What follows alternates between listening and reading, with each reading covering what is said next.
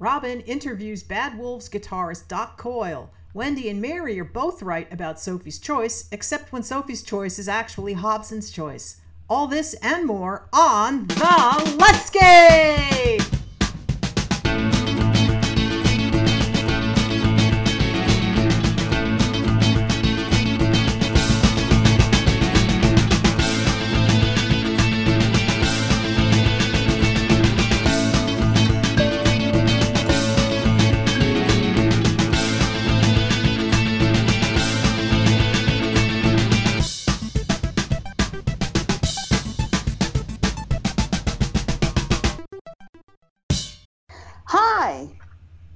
Is the Leftscape, the shape of progressive conversation. And I'm Mary. Welcome to our latest podcast episode.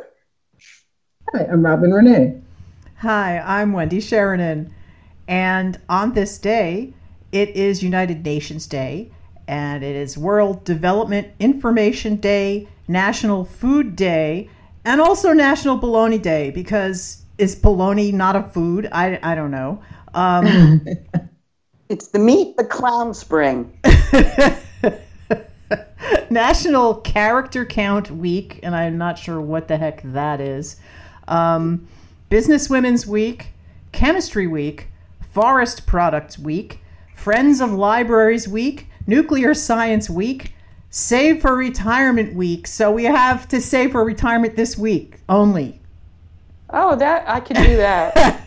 yeah, I can. I hope I can this week. Um, Teen Drivers Safety Week, Massage Therapy Week, and Red Ribbon Week. Which I don't know what red ribbon. Red ribbon. There's a tongue twister for you. Uh, red Ribbon Week.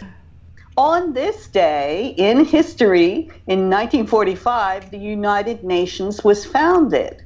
And also in 1964, Zambian Independence Day happened.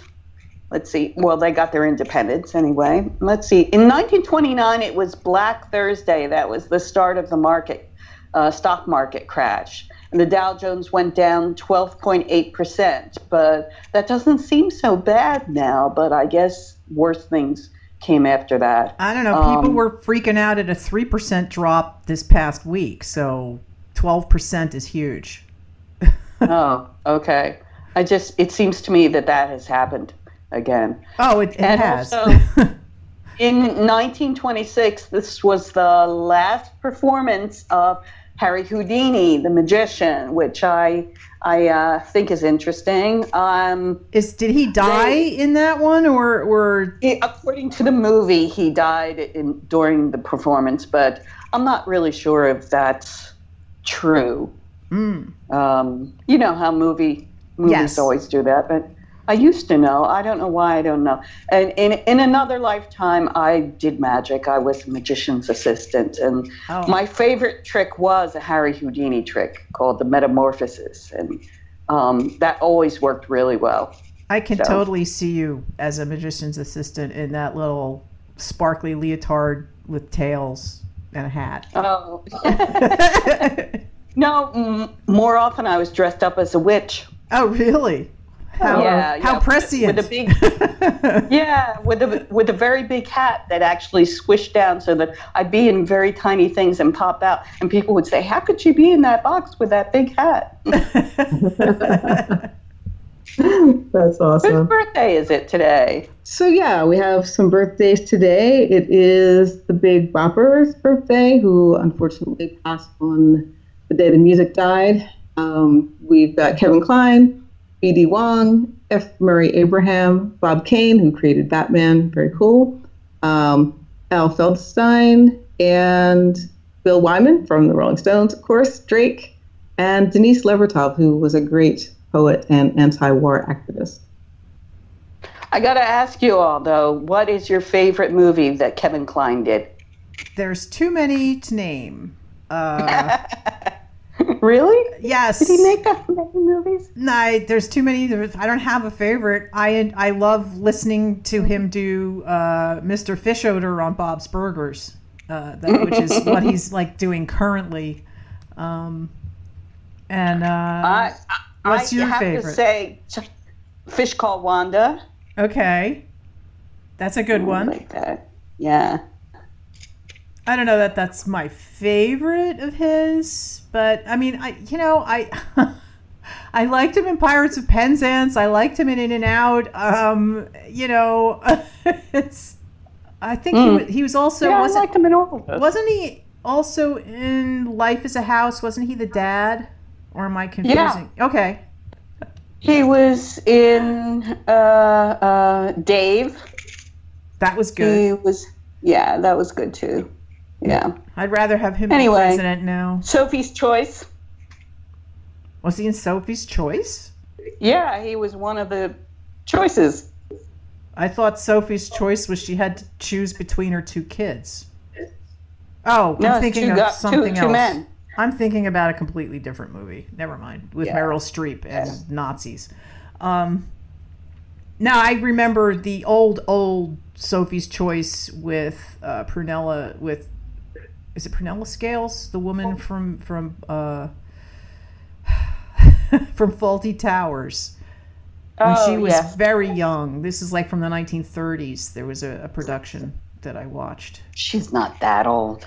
Oh, she was like a the she was a- 30s? yeah, she was a child in that. Well, I mean, Fawlty Towers was the 70s, late Yeah, 70s. so- So, so 30s, just that's 40 30, 40, years. 50. You- So it's like she was how old in the 30s? And then I don't how know. old Well, maybe it was the 70s? 40s then. It was. It's an Yeah. old black and white movie that is, you know, looks like an old movie, like contemporary with the Marx Brothers. So you know, Um, um, it's hard to tell when you're looking at old movies with old British actors. You don't know who anyone is. So there was a boom in in British uh, filmmaking in the 50s. okay. like right right after the war. Hey, I, I'm going to talk about the news of the week because, first of all, I didn't want to talk about the news of the week for the past couple weeks. I've felt like just throwing up every time I thought about what was going on in this country. I felt like throwing up. And then, like, it really hit me this whole thing uh, that everybody has forgotten. It's only been a week since the New York Times came out with this. Uh, a week from our recording date. The New York Times came out with this article, 40-page article of research on on Trump and his finances and how he's been ducking paying taxes for decades and his he and his father cheating for estate taxes and everything and and all this money laundering and the the statute of limitations has gone past so people just say oh okay well we can't convict him of that and then everybody's forgotten about it nothing was done about it Well, and, and if then the whole- statute of limitations is over, what can they do? well, they can do something. We can still talk about it. We can still ask ask Trump, "Hey, uh, you've you've um, you marketed yourself saying that you're this great businessman, and here's the records that show that you failed as a businessman over and over and over, and your father had to bail you out, and he didn't just give you a million dollars; he gave you hundreds of million dollars." So, it, and the whole thing that what it boils down to is we've forgotten it because Kanye West came to the White House and, and talked on and on and made no sense. And everybody's going, huh? Everybody's distracted by the shiny object of Kanye West. And that, that just drove me crazy. That- That's driving me crazy. I want some finality. And, and uh, journalists being murdered in, in uh, Saudi Arabian journalist murdered in uh, Turkey. That just the uh, the embassy that yeah, just, just uh, happened. Yeah. Yeah. It's sad. I think I think people really are suffering from the the overkill. It's just like a yeah. fire hose of news, and it's. I mean, we know it, but then people are just react, reacting to the most recent thing because that's kind of where they can catch hold, you know. But I agree that I do think Trump is very good at deflecting, so he does choose when he does certain things, you know. Yeah, that that was all a put up job. Let's invite Kanye West to the White House so that nobody will talk about this other thing. And and everybody falls for it.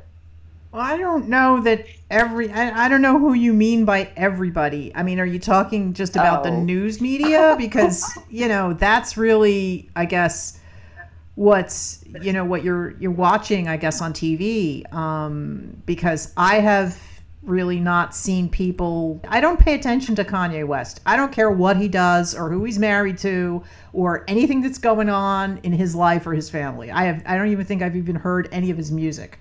Um, the only thing I know about Kanye You should check out. He's a great musician. But there's a there's a patch there's a patch on my on my vocal thing that says Kanye on it.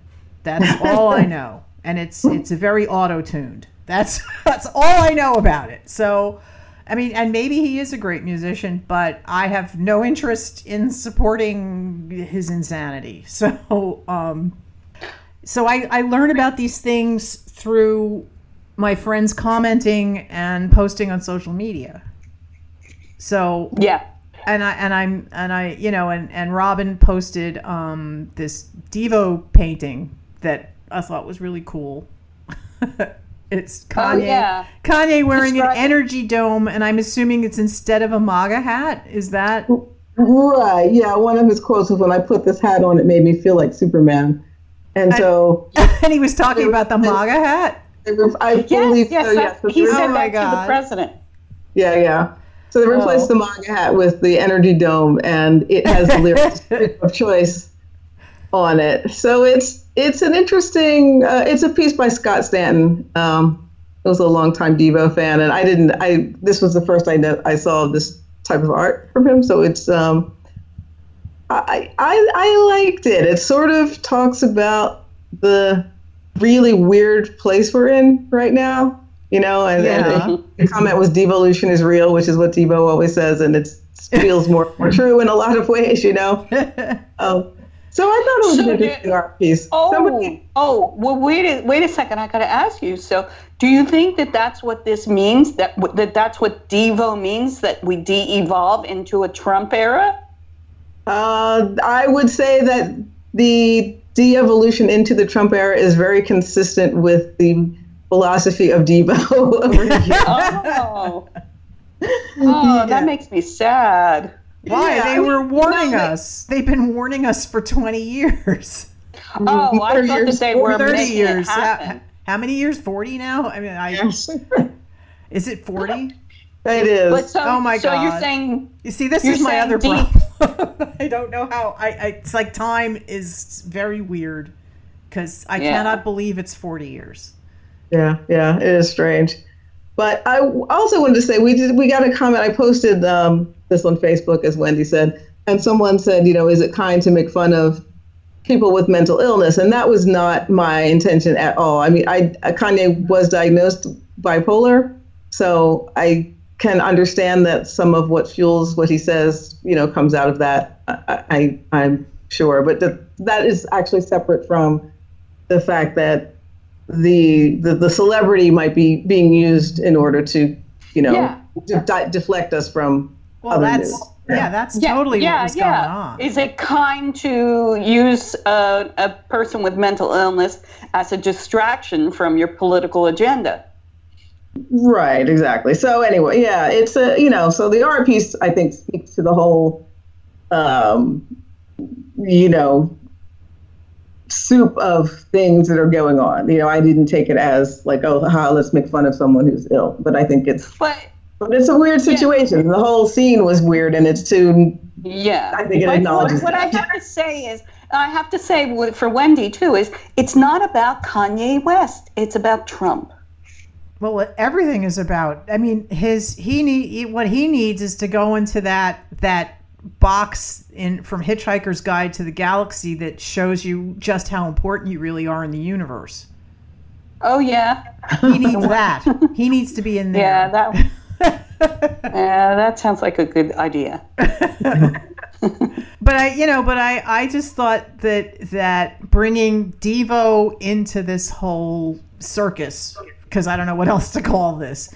Um, I thought it was really interesting. Um, and and I guess my other question is is the the quote on the top of the energy dome, which says "Freedom of choice is what you got. Freedom from choice is what you want." Is that is that a lyric from Devo, or is that something that has nothing to do with either Devo or Kanye? That is a lyric from Devo. The Freedom of Choice album came out in 1980, and that was that's the album with the big hit "Whip It" on it. Okay. But the, the song "Freedom of Choice" that's um, that's what it says, and it's it's a really I just find that a really powerful line. You know Yeah. that we say we want one thing, but a lot of behavior that we have in American culture really kind of points to something else. you No, know? I think this painting is really deep. Yeah. and and then Mm. you know, when somebody looks at it superficially and and thinks that that it's mocking someone because they're mentally ill or something, I think I think they're missing the point because this is Yeah. a, it's it's making a pretty powerful political statement, and I, I dig it. Yeah, I like it a lot too. So, in other news, speaking of Devo, um, the nominees for the Rock and Roll Hall of Fame have been announced, and they are among the list this year, which was the first time they've been eligible, I believe, for 15 years. And wow. this is the first time they've made it, so that's really cool. And I can read the list super quickly. Well, I have a question before you read the Yes. list because because I looked through the list because somebody else has been posting because their favorite band is on there now, and they're looking for votes. Is this a popular vote thing, or is there like some panel of gods of rock and roll that decide who goes in? Uh, I think it's kind of both. I think there are, there are panels of gods of rock and roll that that do vote, and they're compiling a um, fan ballot as well. Okay. So you people can vote, I believe, every day until Oy. All right. It's one of Uh, those things. something. Yeah, so fans can all can vote, and um, the top five, I believe, will be wind up on a fan ballot. So, you know, so Oh, it's So read a the list. Read the list. combination of few votes. So we've got Def Leppard, Devo, Janet Jackson, John Prine, Kraftwerk, LL Cool J, MC5, Radiohead, Rage Against the Machine, Roxy Music, Rufus featuring Chaka Khan, Stevie Nicks, The Cure, The Zombies, and Todd Rundgren. And I think there's quite a few that are very deserving on there. I know. Yeah, I can't Todd pick Grunton. one. I can't It's- pick one out of that list. I can't pick one either, and I and I obviously want to. You know, that Devo is one of my absolute favorites. I want to push for them, but I see at least a couple that I absolutely would like to see. I would That- see like half that list if they got on. I would not be upset. The other half, I would be a little upset because the other half didn't get in. So Oh. yeah. So who knows? And they say that you know the first time nominees don't often get it, but we could get lucky, we'll see. yeah, my other friend, my other friend is a is a huge Todd fan, and she's been she's been promoting him and voting. You know, whatever she wants everybody to vote for him. And I'm looking through the list, and I'm going, well, yeah, but Devo, Chaka Khan. It's like, I it's like I don't know what to do. Exactly. So you know, make sure you vote on November sixth, but also if you want to vote for this, you can always go to rockhall.com slash fan vote and uh, vote, vote for Devo. No. So you practice voting. to put in there. Yeah.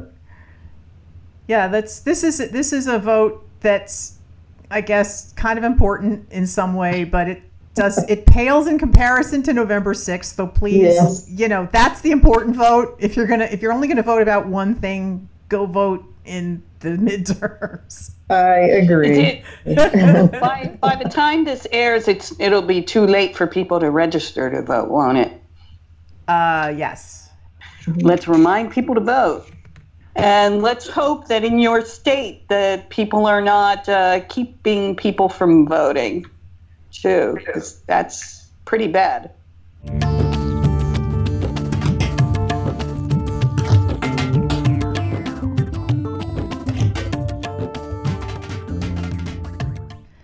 Hi, uh, if you've been listening to our show for the last 21 episodes, which is this is episode 21, so our show is old enough to drink now. Um, and and uh, we would really appreciate if you could give us reviews, especially on iTunes, because that way it helps other people see us and find us. And if you're around on Facebook, like our Facebook page uh, and give us a review there too. Um, that would be really awesome and we really appreciate it. And we appreciate you guys listening to us every week. Because, Yes, we love you. yeah, why are we doing this if you're not listening?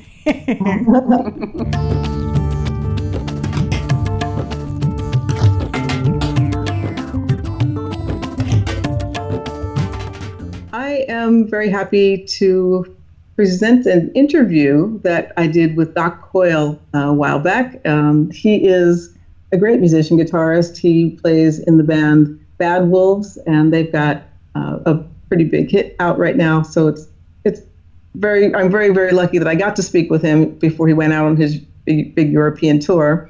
I'm I'm always I'm always amazed that you know all of these cool people. Because I I had I didn't hear I I'm really very bad at keeping up with uh, music trends, but now that I go to the gym every week or three times, you know, whenever I go to the gym, and I saw the Bad Wolves video at the gym and I said, "Oh, I really like this tune," and it's it's like exactly the kind of music that uh, my husband plays in his cover band. And I was trying to say, "Why don't you play this song by them?" And it's like, so the fact that you know somebody in that band is like blowing my mind. Oh well, well actually, yeah. I heard it at the gym too, and I said that now I know they're famous.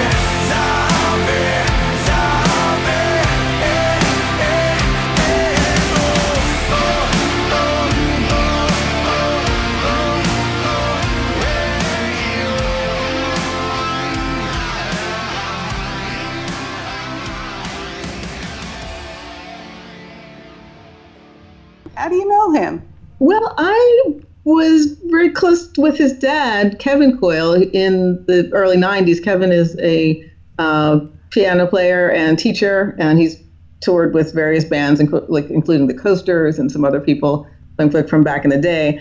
And um, so, yeah, I knew Doc and his brother Dallas when they were pretty young. They um, they went on to play in a band called God Forbid, which sort of launched, you know, all the things that they've done since then. But we just kind of used to hang out in New Brunswick, and I, they're just good family. They're a family to me, you know. So it's it's awesome. kind of an amazing journey to see this happen. I'm very excited. Well, I, I'm really I can't wait to hear the interview.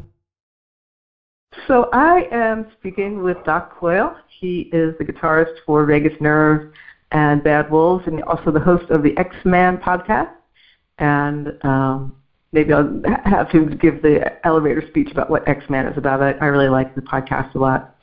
And basically, we are family from way back, so it is really awesome to talk to you, Doc. Well, it's uh, nice to speak you speak to you as well, and I can I consider you family as well. Cool, thanks. So tell me a little just about the the X Men podcast. How do you describe it in a few words? I really like it.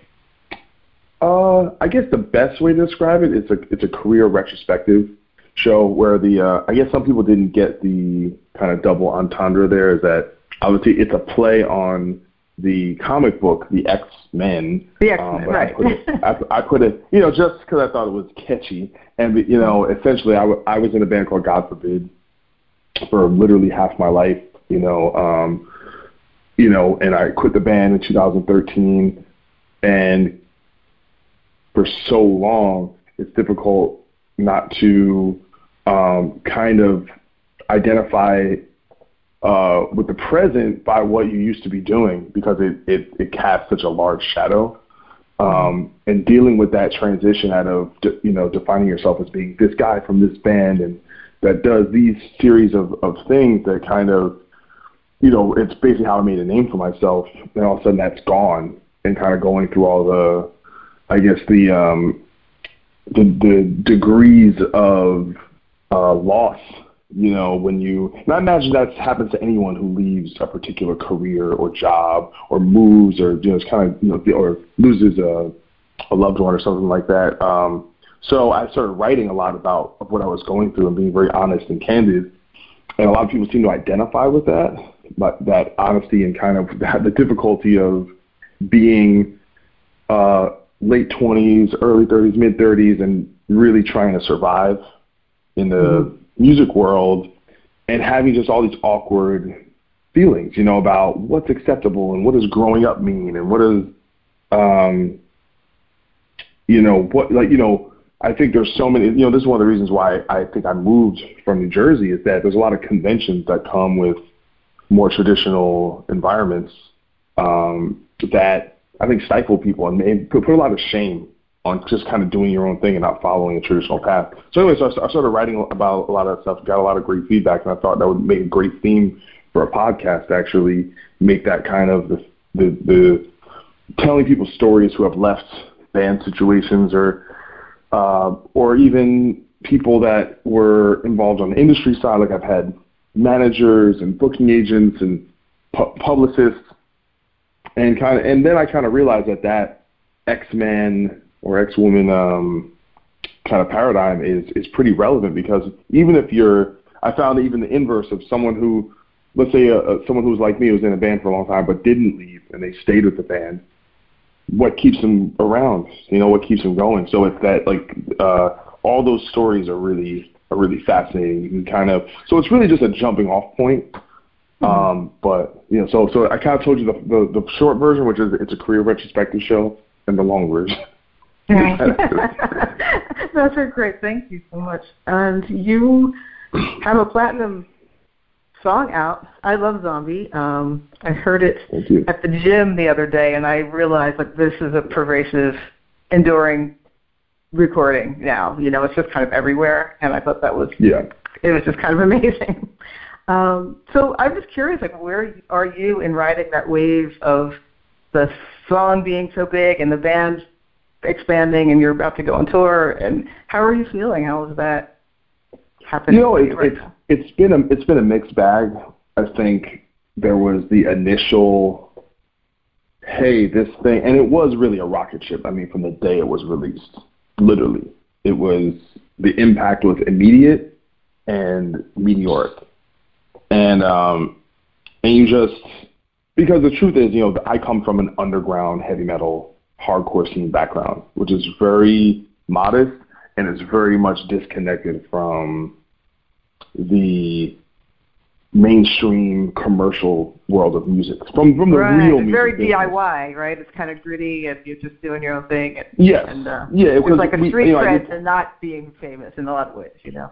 Well, no, I, I well, it's not that. It's just that we weren't we didn't have enough foresight or ambition to ever think about ever making money from mm-hmm. doing this style of music. We just that's what we liked, so that's what we did. And you didn't mm-hmm. think so far down the road, or just it was it was um before in, in many ways, God forbid, we were part of a group of bands that broke down a lot of doors for for bands to actually even be able to have a career in this in the style that we were doing. You know, it was it was fairly new. But then if you even remove yourself from that and you go back, you know, to the 70s and 80s and people, you know, became musicians because they could become a millionaire or they could make a like it was a place to go to to kind of live out all these dreams. And I and I think my whole perception of that that that was something that just was of yesteryear, and it's so difficult now unless you're a rapper or a DJ to really have those kind of aspirations. So I kind of like I never really thought about things in that term. It seems so un- unrealistic. And you know, I joined this. You know, I moved out to LA 2014, really to give music another shot. And I felt like I was kind of past my prime. I was 33 years old, which isn't old, but it's for for rock and roll, it's a little to get be getting started in a new place, you know, and kind of looking for new opportunities because, as you know, it's a very image driven business. You know, it's like not just what you mm-hmm. sound like, but what you look like and what your style is, how many tattoos you will have, and how you dress. And so I was, you know, very kind of kind of self conscious about this, about you know, and you know, it's in in truth like you just won't get a gig, you know, especially like you being a musician and being a female, you, you probably felt some of that pressure on, on, on that end of needing to look this way and be this age and it's ageist and it's sexist and it's all these things, right? Um, mm-hmm, mm-hmm. So I so I kind of came out here and just just kind of just to because I just I you know thinking in the back of my head I was like I think I'm pretty good I think I'm good enough to keep doing this, but I didn't really know and I didn't know how that would go. So I basically um, came out here and just started playing with people. And I kind of evolved, you know, my my thought process about what I wanted to do as a career and how I could where it could go, and and you know, and and kind of me joining this band kind of coincided with a lot of things falling into the right place at at, at the right time, and and really the, the collection of talent in the band because we're all guys that have been doing this for a long time and have had lots of ups and downs. And I think we kind of put all of that into this band. I mean, even me and the singer tried to form a band in like 2010, 2011 that had some a lot of the same ambitions as this band. Um, and then you know, really that song, it's like we like I, I literally remember I could show you emails of of us sending the album to like our manager and like the label, and before you know before it was really done. Well, ultimately, and at the time it was like, well, we know Zombie's a hit, but what else do you have? You know what I'm saying? Like, so it was Right. always like this kind of it was kind of this ace in the hole.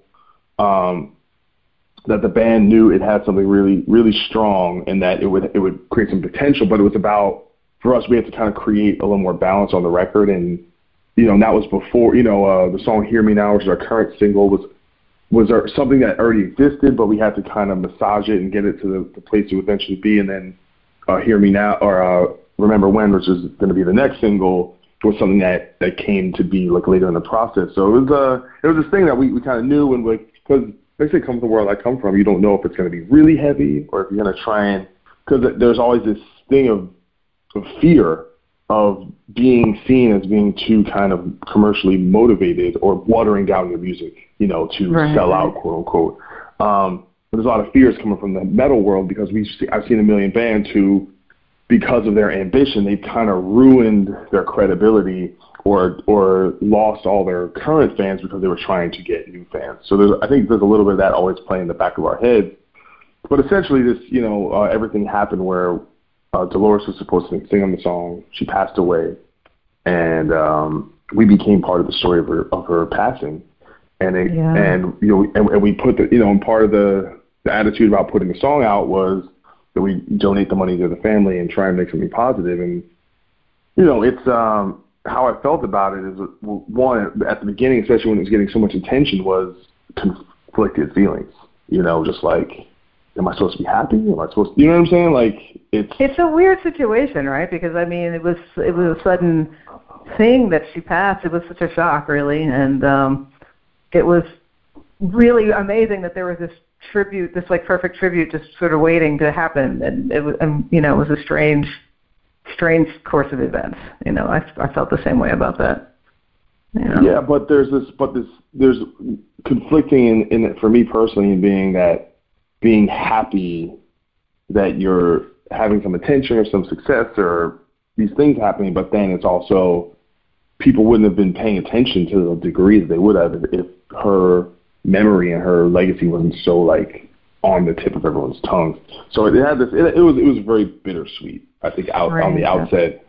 But then also, but then I think once it really started to pick up steam, and then we saw it climbing up iTunes chart, like the actual, like like because at first, because I think it came out on a Friday, and I think by the following Tuesday it was the number one rock song on iTunes, Uh because Howard Stern played it, and it just and that really helped it. And then within I think a week or two, it you know, maybe another it was the number one song on all of iTunes, and we're the first metal band ever do that. And so when you kind of start when things like that start happening, and it was it was literally the number one Spotify uh, viral song in the world. You know, at a, at a cer- at a certain point, when you start doing things like that, then you're like, okay. Then you're just kind of you just get wrapped up in it, and it's like this is so crazy, you know.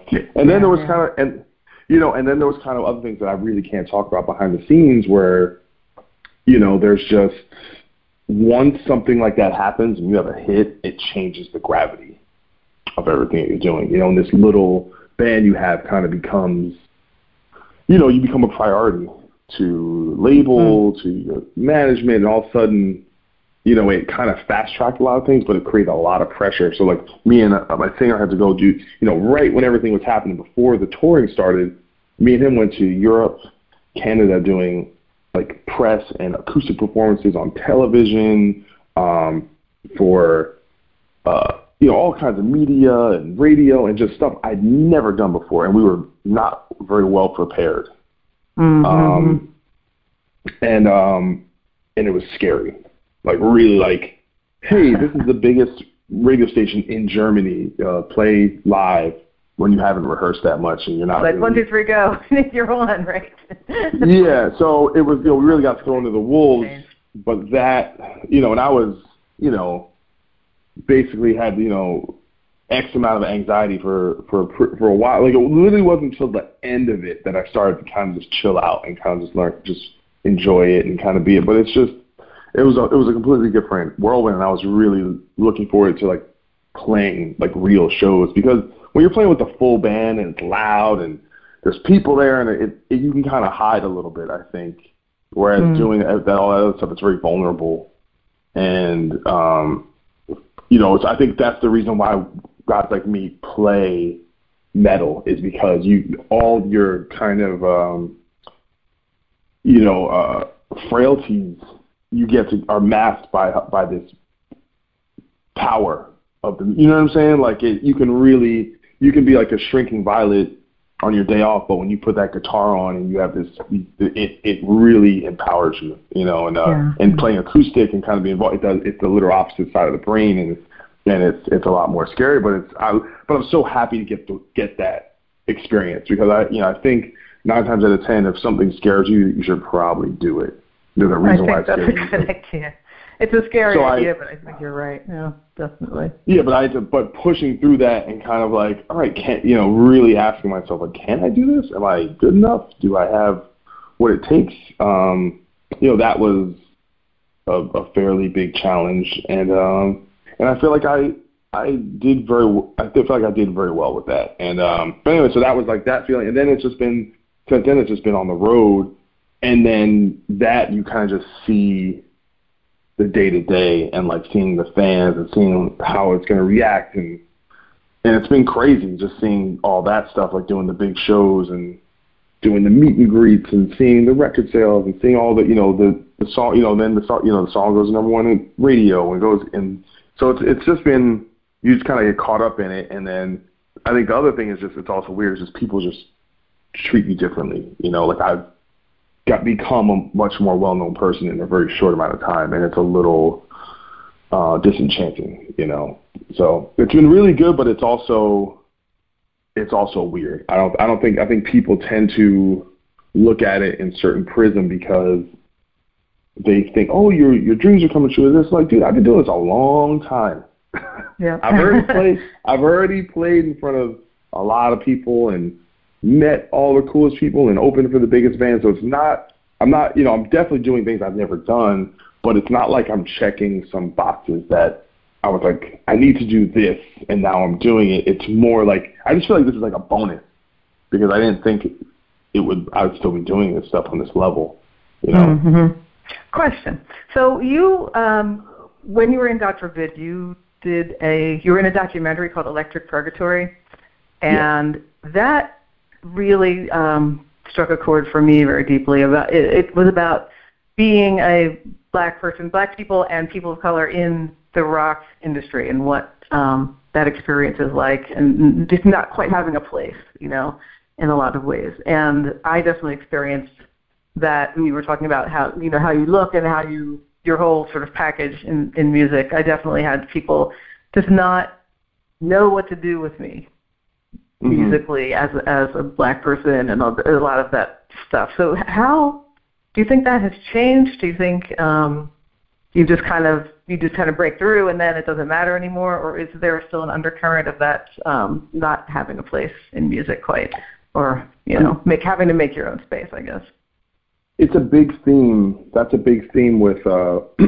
my podcast and my writing is kind of examining identity, um, kind of unpacking expectations about uh, black culture in America because I think there's a lot of toxic elements from the from an internal standpoint in terms of expectations of this is black, this is white, um, and understanding that you know it's like I had Tosin Abasi on my show, who was a um, was a very famous uh, virtuoso black guitar player, and you know a guy that really is is making inroads, and and he's he's he's the type of guy that he inspires people to pick up an instrument and, and changes the game.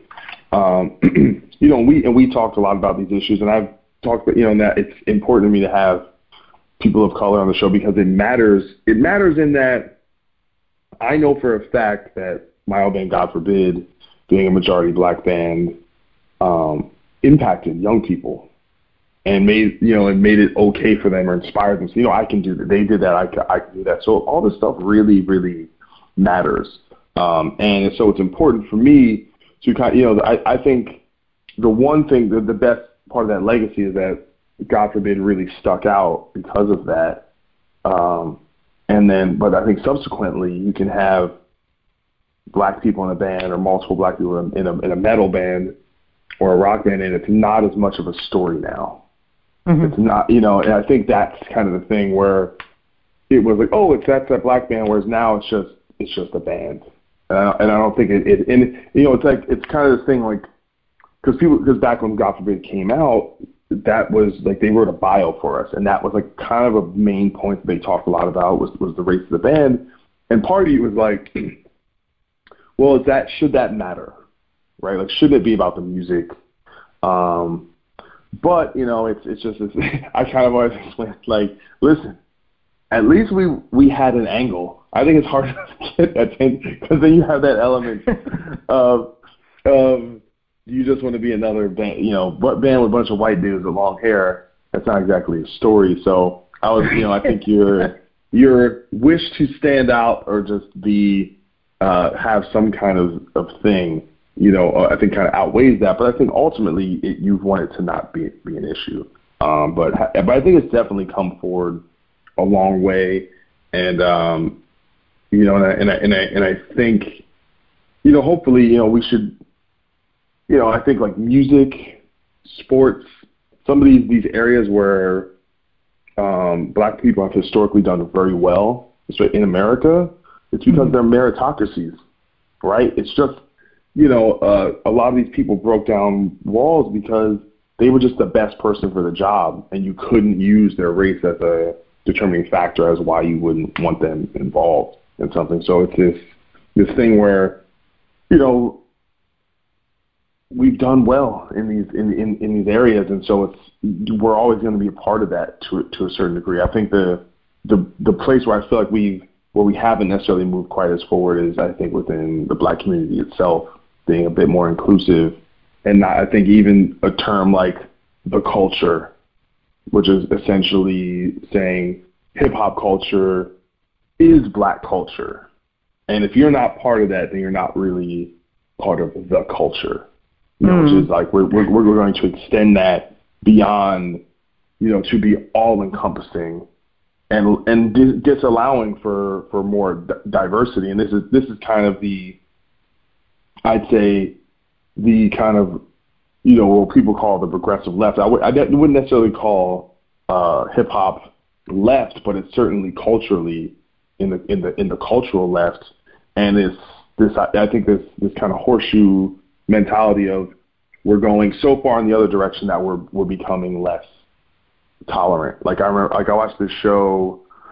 What was it? Dear White People. Have you seen this yeah. on Netflix?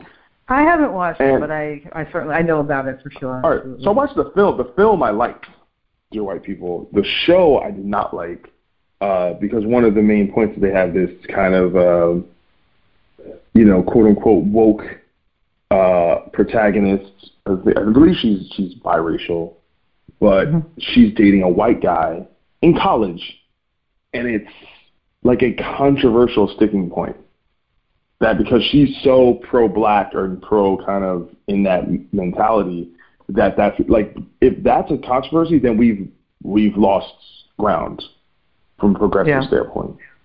You know? And so these are kind of and and that's what things I, w- I would call re- regressive not not not progressive but this is also unfortunately you have young people now who you know I think every generation wants their revolution. They want their fight Mm-hmm. No matter what the you know, and this is almost like the downside of, of actually making progress is you're all it's like well clearly things must be terrible and I have to have it. So it's like so people, no matter what the level is, they're always going to say it's bad. And I think this is kind of a result of that. But it's um I don't know. I hope I didn't, I didn't go too you know off off topic with that. That's it. That's really right on. I mean, I think that um, I've had a lot of concerns about. There's so there are really really great strides that are being made, but there's also a, a real sort of um, strident attitude in some circles on the left that really are saying, you know, this is the way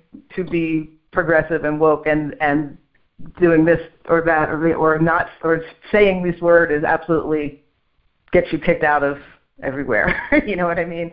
And I think that um so I I hear that, you know, that there's there we need to I want to make room for all of us as much as we can, you know. Um Well, I, I, I, but but the thing is, I, I think it's important to remember what liberal values actually are. Yes. You know what I'm saying? It's, it's actually forgetting that this is, you know, and this, you know, this is not unique from from my standpoint um, in terms of making an argument, but it's this is the idea of, you know, that we become so restrictive over things like language and things that now the left is pro uh, censorship, whereas if you were to go back to the '60s and you had people like George Carlin and Lenny Bruce, who were the liberals of their day, were fighting to stop censorship and things and things like that. So it's you know it's just, you know it's a very quizzical kind of murky I think period we're in where uh, words are losing their their meaning um, and it's everything is filled with hyperbole. You know, where it's it's uh, everything's ramped up. You know, it's a strange strange time definitely.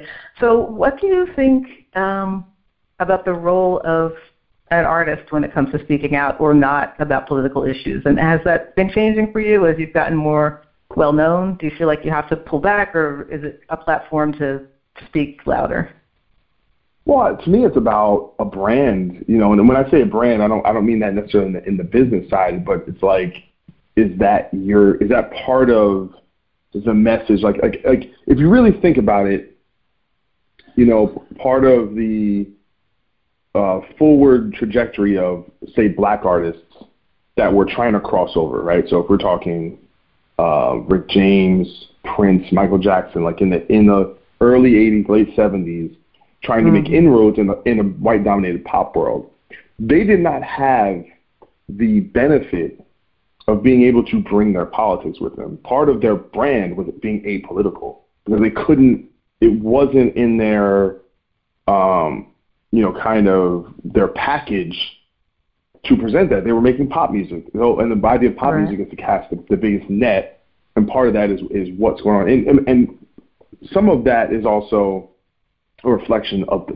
time, right? So the mm-hmm. '80s being a a, a kind of a, a, a um, reaction to the '70s, which was what? Which was Vietnam, which was um, post kind of hippie, like, oh, you know, 1968 happened, the war happened, did it, did any of it work? It's this, you know, it was a really kind of depressing time. You had, you know, the stagflation, bad economy under under Jimmy Carter, and everyone kind of gets sick of that, right? So if you look at popular music, it was very apolitical so in the 80s, right? It's fun, all about yeah. yeah, fun, right? It's let's forget about all our all of our problems, and then that reverse in the 90s with kind of the the Pearl Jams and the, you know those you know band you know I remember watching Pearl Jam unplugged and um, Eddie Vedder like wrote he got got on this this this uh, uh, chair and like wrote stuff about you know um, abortion rights on his arm you know mm. and you think you know Rage Against the Machine comes in and REM you know this kind of more uh, college kind of oriented, you know, which is more like an intellectual, you know, postmodern, um, kind of, you know, even, even bringing in more open ideas of, you know, and, and if you look back then, MTV was very, it was like rock the vote. And they had, you know, um, one of the first places to show, you know, openly gay people like Pedro from, um, from the real world and showing oh AIDS and things like that. yeah. No, yeah. but that, but those things were intertwined, you know, mm-hmm. culturally, but everything kind of kind of re- react to that. But I think it is it's about your brand, you know. So someone like it's, but you know, think about someone who was big in the '80s, like Bruce Springsteen. I think Bruce Springsteen advocating for workers' rights is on brand because this is someone that writes about the plight of the working man Mm-hmm, and every mhm. and everything. You know what I'm saying? So this is so it's really about where you're coming from. You know, Chuck D makes sense that he's going to have a stance politically. he will be political because that's who he is. Absolutely. Yeah. yeah, or Henry Rollins, right? Um, Mhm, mhm. You know, but but but certain people like uh, there was this Dave Chappelle Dave Chappelle joke about uh after 9/11 he was watching Fox News and they had Ja Rule come on to give you know and he's just like he's like why why are we looking for Ja Rule after 9/11 to, to give us wisdom you know um where certain people or like they'll ask I remember um Britney Spears got in a little trouble for after you know the you know the Iraq War, asking questions about George Bush, basically saying, "Well, I think we should support our president because that's not her place." Do you know what I'm saying? Like she doesn't. It really should be a space if you're, um, if you're informed. We don't want everyone like you know just everyone chiming in who doesn't do the homework and doesn't really know what's going on because in in, in some senses certain people who aren't involved politically or not really engaged, we want them to shut up because because they have a lot of influence. So if they say Right. the wrong thing or if they're they're speaking from a place of ignorance, they they can spread that ignorance fairly quickly. Kanye West being one of them. Yeah. Um, right. Where I don't know, you know, you see where he starts spouting all these things, and then, you know, like with T.I., I had to say, like, have you seen his policies, like on this, on that? And he's like, no. It's like, well, then what are you doing? Right. You know, you're just exactly. you're just going you're just going with your gut, and you're also the most controversial thing you can do in today's popular culture is to be pro-Trump. It's like it's the equivalent of uh, Sinead O'Connor, you know, ripping up the Bible on see like like that. Oh, is, the picture you know, of the Pope. Yeah, yeah. That was You know, that was because our, our time. our mainstream uh, media is primarily, you know, run in New York and LA and has a certain point of view that leans left and kind of, you know, there's an in group, out out group, and that that is true. You know, so hit, hit- you know, so so a lot of those his perspectives is just what can I do that's going against the grain? What can I do that's going to get people talking? And that's you know whether he believes it or not. I just think it it feels very um, rebellious to do that when everyone is kind of on this one side, you know. And that's and really, what do we expect artists who are who are um, geared that way to do, right? Like if- right. you know, if, if if you think that it, the idea is to be noticed, then I guess it doesn't matter what you say if you're getting that reaction and getting the followers. Yeah, and he, and he's always been like that. This is the guy that went on TV, live TV, and, and said, you know, George Bush doesn't care about black people. There's a guy who got on stage at, on during Taylor Swift's, you know, Taylor Swift, the you know the most likable woman in America, and shat on her moment. You know what I'm saying? He doesn't care, Right. and he hasn't cared for, for for for a really long time. But I think for someone like myself, you know, and I because I've written a lot about politics, and I think one of my the best elements I have is that I'm able to write with a perspective, with a bias, but in a way that people who even disagree with me can read me and still not hate me.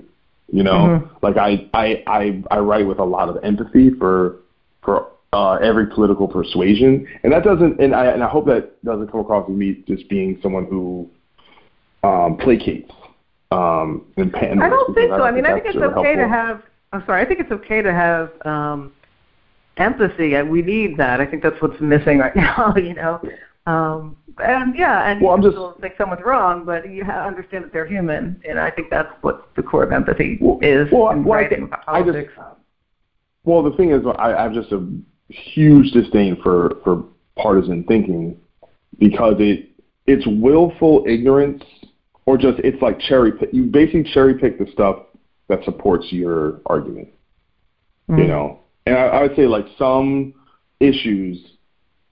You know, I can like you know like the, the the gun issue for example. It's like I can look at it and see where everyone's point makes sense from their perspective but I just might think this one. But from a, but unfortunately, policies don't, don't always work that way, right? Like it's either this way or that way, right? Like abortion is either legal or not legal, right? Mm-hmm. Um, so unfortunately, you have to have these really black and white uh, laws for an issue that's actually where there's a lot of gray. And so I might see both sides, and basically, like 51% of my brain thinks this one is that much better, right? And some of the worst, uh, most difficult things to do is when you only have bad and worse options. Mm-hmm. And a lot of, I think, I think people who are very, very partisan and very, very much on an extreme viewpoint, you know, they they look at things from an idealistic version of the way the world isn't right? Because in their from the way they're if it, they got their way, it would work out for people who are just like them, but doesn't right. have a lot of room for everyone else. You know, and mm-hmm. unfortunately, we all have to share a town or a, a state or a country or or a world for that for that matter, and everyone's point of views are going to still be there. That's why I almost explained like if Hillary Clinton would have won, there would have been all you know these motherfuckers would be mad you think you know? It's like I know people were crying in the streets. Jump! it would be you know scary. I know. It, yeah, like like someone is gonna walk home. Is gonna be really disappointed and angry and sad and whatever, no matter how it goes. Like it wasn't. It wasn't gonna be. You know, well, I, I think I would have preferred that outcome for sure, but um, yeah, but no, I, I, it's not without its problems. Absolutely. I am, I am, I am with you, but it's um, these things are reactionary, mm-hmm. and there is there is I'm just saying there's I try and look at things from their totality, which in many ways is I think maybe a little more disaffected, where I feel like I can't really change anything, and things have gotten so hyperbolic and so ramped up that it's like I don't even want to be as invested as everyone because it seems draining and um, and unhealthy. You know, it's like it's like if you're like the the environment's toxic so instead of swim, swimming through the sludge, I'm, I'm gonna be over here. I'm, y'all y'all enjoy that. I'm gonna, and just kind of I don't know. And maybe that's and that's it's anti-activist, but um, I've never been activist. So what can I say? well, you're a thinker, and you and I think you're taking care of yourself, and that's an important thing that I think a lot of people have forgotten in this climate. You know. Um, well, yeah, because they they because it's you know the the kind of idea of being a culture warrior, I think people have, you know, it's not just a hobby anymore. You know, it, it's like a calling, you know, to to fight the culture on on on both sides. Like people mm-hmm. are really invested in this shit, um, in a in a way that I I find mostly counterproductive and, and mainly serves to kind of galvanize your your own bubble. You know, when you're like within our circle, we're just where and this is why people like I never like you ever have this thing like before an election, if you watch like the Democrat side, they'll be like, ah, the blue wave is coming, right? Mm-hmm. And then on the other side, they're like, man, that blue wave, man, we're gonna we're gonna be fine, right? So everyone thinks so. Like, what benefit? How does it benefit you to think you're winning? Like, wouldn't you rather be skeptical about like I don't know, you know, hopefully we do well. I don't. I don't. It's that like kind of weird because you're only listening to the other people and they want they want to feel better about it. They want reassurance, and I think it's mm. super. It's a super odd way of like view, viewing these things because right now we're things are hyping up because the, the midterms are coming up, and it's about right, right. it's going to be a blood. You know, it's going to be a bloodbath. When I say a bloodbath, I don't mean one side's going to lose or, or win. I just mean everyone. It feels like every event now post Trump is like this stake. The stakes are so high. It's like I remember the, the tax bill passed, and people were like, "This is the end of our democracy as we know it." Like, is it? Is it the end, or does some rich people have a little more money? I mean, like, come on, like the rich are going to do well, and everyone else is just kind of going to be basically where they were at, and like most things, the impact is not felt for like 10 or 15 years down the line. Things like that's that's the problem with most policy is that it takes decades for this stuff to actually have an impact. You know, mm-hmm. we look like uh, Bill Clinton's uh, deregulation and three strikes laws and, and all these mandatory minimums, the real impacts we didn't realize for 20 years. Yeah. You know, all we, I all feel we know like is we will have. Uh, I think we will have some impact if women's rights are, are deteriorate in the way that we think it might. Um, that that can be scary, and that can be scary pretty immediately. I, you know. Yeah, I mean. And I'm not saying but, but, I, I'm not entirely disagreeing with you. I think that some perspective is always um, an important thing, you know, and not always just hearing people in your own world. Um, but yeah, but but, but, but can, but we, can we talk about that real quick? Form is positive. What's that? Can we t- can we talk about that real quick in regards to women's rights? I mean, Republicans have slowly but surely been repealing uh, abortion rights around the country, county by county, state by state. In certain states, it's almost impossible to get an abortion, and they've been doing that slowly and methodically through controlling state legislatures, legislatures uh, getting governorships. And this is on the ground. This is just political work. And the mm-hmm. problem, I think, with, with, with progress is that, you know, those on the left just tend to like, oh, Roe v. Wade, it's good, we're good. And if it does, and as long as you're good, and you're not into the nitty gritty, the boring, like this stuff, like, you know, people just kind of, kind of tune it out. And it's like sometimes you know, maybe you, you know, this is, and this is like you, when you have, you've had a freedom for so long, you take it for granted. And this, mm-hmm. this, um, you know, not just this generation, but even the previous generation where you didn't have to fight for that right. Right? right. Like, like, like mm-hmm. in a mm-hmm. way in the 70s, how that was such a, because you had basically between the advent of good contraception, the pill, um, uh, no fault divorces, and um, and you know abortion rights. I mean, those are big monumental victories for for women moving forward and having uh, sovereignty um, and right. ability to, to to to to move forward.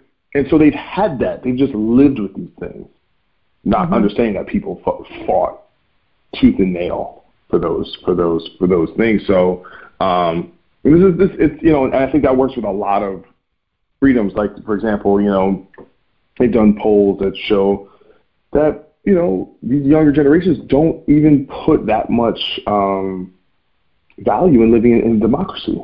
Like that number is going down and down and down uh, because they you know they never you know they weren't there for Nazi Germany and they weren't there for the Cold War and they don't really remember uh, when most of Eastern Europe was controlled by dictators. And now you've seen this uprising slowly but surely in Turkey, this guy is coming up. This guy in Philippines. Uh, you mm-hmm. know, you know, con- you know, we kind of and they kind of take take for granted that you know, or even Russia. You know, Russia had a much more democratic platform, and Putin slowly but surely taking it apart, piece by piece by piece. The dude in China now he can be president for life. You know, you know, we think these things are static, but it's until they're threatened that people you know take up um, take it seriously. Yeah, no, I think you're right, and and reminding people to really pay attention to what's happening day to day, and uh, I think that that makes a huge difference because yeah, a lot of things have changed a lot slower. I mean, similar to it's a totally you know weird segue, but I mean when you were talking about you know overnight success is not a real thing. Like you've been doing this for years and years and years, you know, to get where you are musically, and I think a lot of things work that way. You know, there are pieces that come into place you know, all along the way.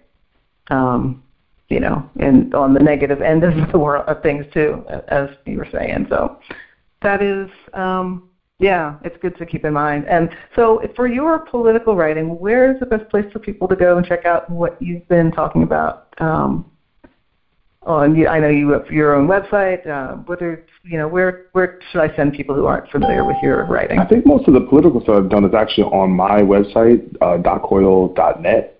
And um, unfortunately, I, you know, it's I haven't written in a while, and it's uh, it's such a headspace thing. I think between doing the the band and also the podcast, it's just all that stuff is, is so time consuming. But I I think writing is still probably my favorite format to really lay out um, detailed arguments and kind of explore things. I, I love the having an idea about something and then not knowing where I'm going with it and kind of like figuring it out as I go.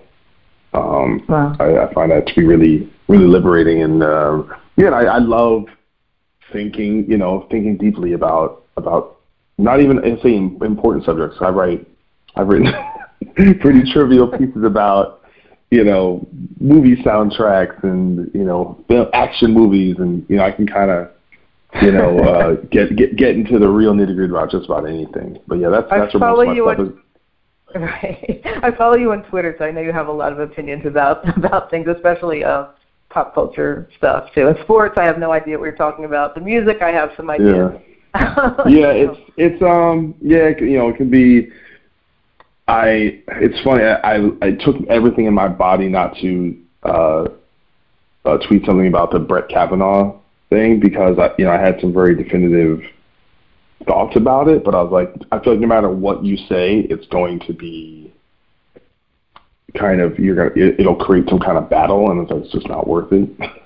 hmm I'm not a big fan of the internet battle. I, I I want to work constructively with people who want to work with me, and that's kind of how I tend to roll with it. Well, I, I quite enjoy it, like, cause I'll, you know, I, you know, I follow quite a bit of people on online that I don't necessarily agree with, and I'll retort, and then people will come back, and I'll, I love having civil conversations with people that disagree, even if they're not civil. Um, Mm. You know, kind of engaging in a, you know, good faith argument, which is is that's the hardest thing is to give the other person the benefit of the doubt. You know, that's something people don't do enough. They kind of presume if you're coming from a certain standpoint that you have, they kind of put a set of ideology that's on you from their perspective. You know, you know where Mhm. you know. So that's I try not, I try not to do that and kind of argue people on the on the you know and and, and like I said, have positive discussions where like I said because nine. To, I wouldn't say nine times out of ten, ninety nine out of a 100, you're not going to convince the other person. It's just about hearing where they're coming from, you know? Mhm, mhm. So, Yeah, but to yeah, have that's a, a, a more rounded perspective. I think that's helpful. Yeah, and then a big portion of my uh, music writing was on VH1.com, and and all this stuff is still archived on there. So if you actually find any of my articles, there's a little de- Doc Coyle thing at the bottom. You click on that, all my articles will come up. Um, and then I've a handful of quasi-educational articles I wrote for uh, CreativeLive blog, which I hope is out there. Still? Hope CreativeLive, is it? yes, Okay, cool, very good. creative creativelive.com.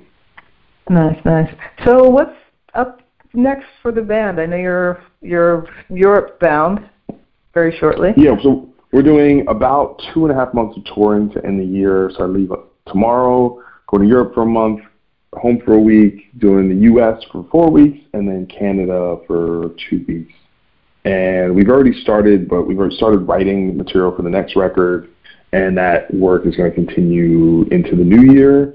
And hopefully, we'll be, you know, be in the studio very, very well. I mean, technically, we're already in the studio, but you know, hopefully, we'll we'll be like finishing up a new record first quarter.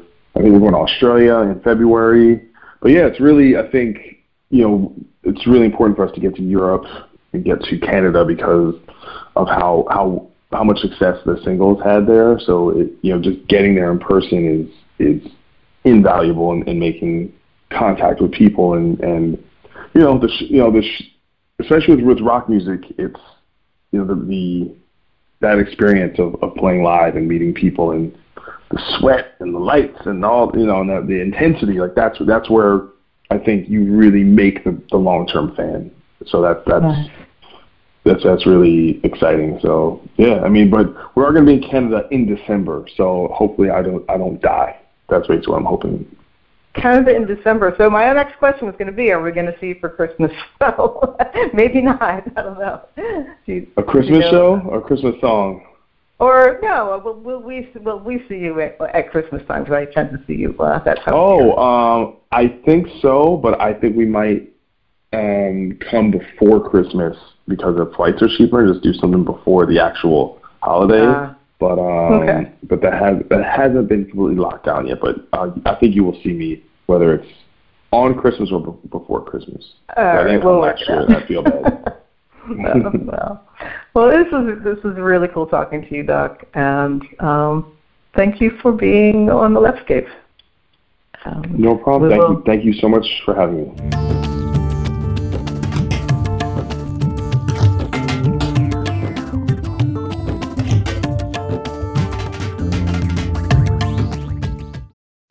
So next week, uh, Halloween, October 31st, falls on a Wednesday. Uh, that's a huge day for us in the pagan community because that's also Samhain, kind of like the biggest holiday of the year. And we're going to talk about that. So tune in next week for our Samhain show. Hello, this is Robin Renée. You can find me online at robinrenee.com. And my music is on iTunes, CD Baby, Pandora, Spotify, and elsewhere around the web. So check it out. And you can like me at facebook.com slash Robin Renée fan. Tweet at me at Spirit Rock Sexy and follow me on Instagram at Robin Renée Music. I would love to hear from you. The Leftscape is sponsored by Harlequin and Other Fantasies, a meditative coloring book for grown-ups. Over 30 original illustrations to color, printed on 80-pound cover stock paper to avoid bleed-through with alcohol-based markers like Sharpies. Spiral bound to lay flat when open. Printed on one side so you can frame your masterpiece without sacrificing another drawing. Subjects include animals, people, mandalas, steampunk, Celtic knotwork, and so much more.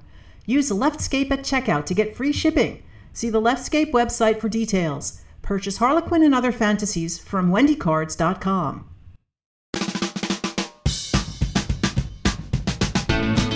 You've been listening to the Leftscape podcast. Find us online at leftscape.com, on Twitter at Leftscape, and on Facebook at Leftscape. The Leftscape, the shape of progressive conversation. New episodes every Wednesday.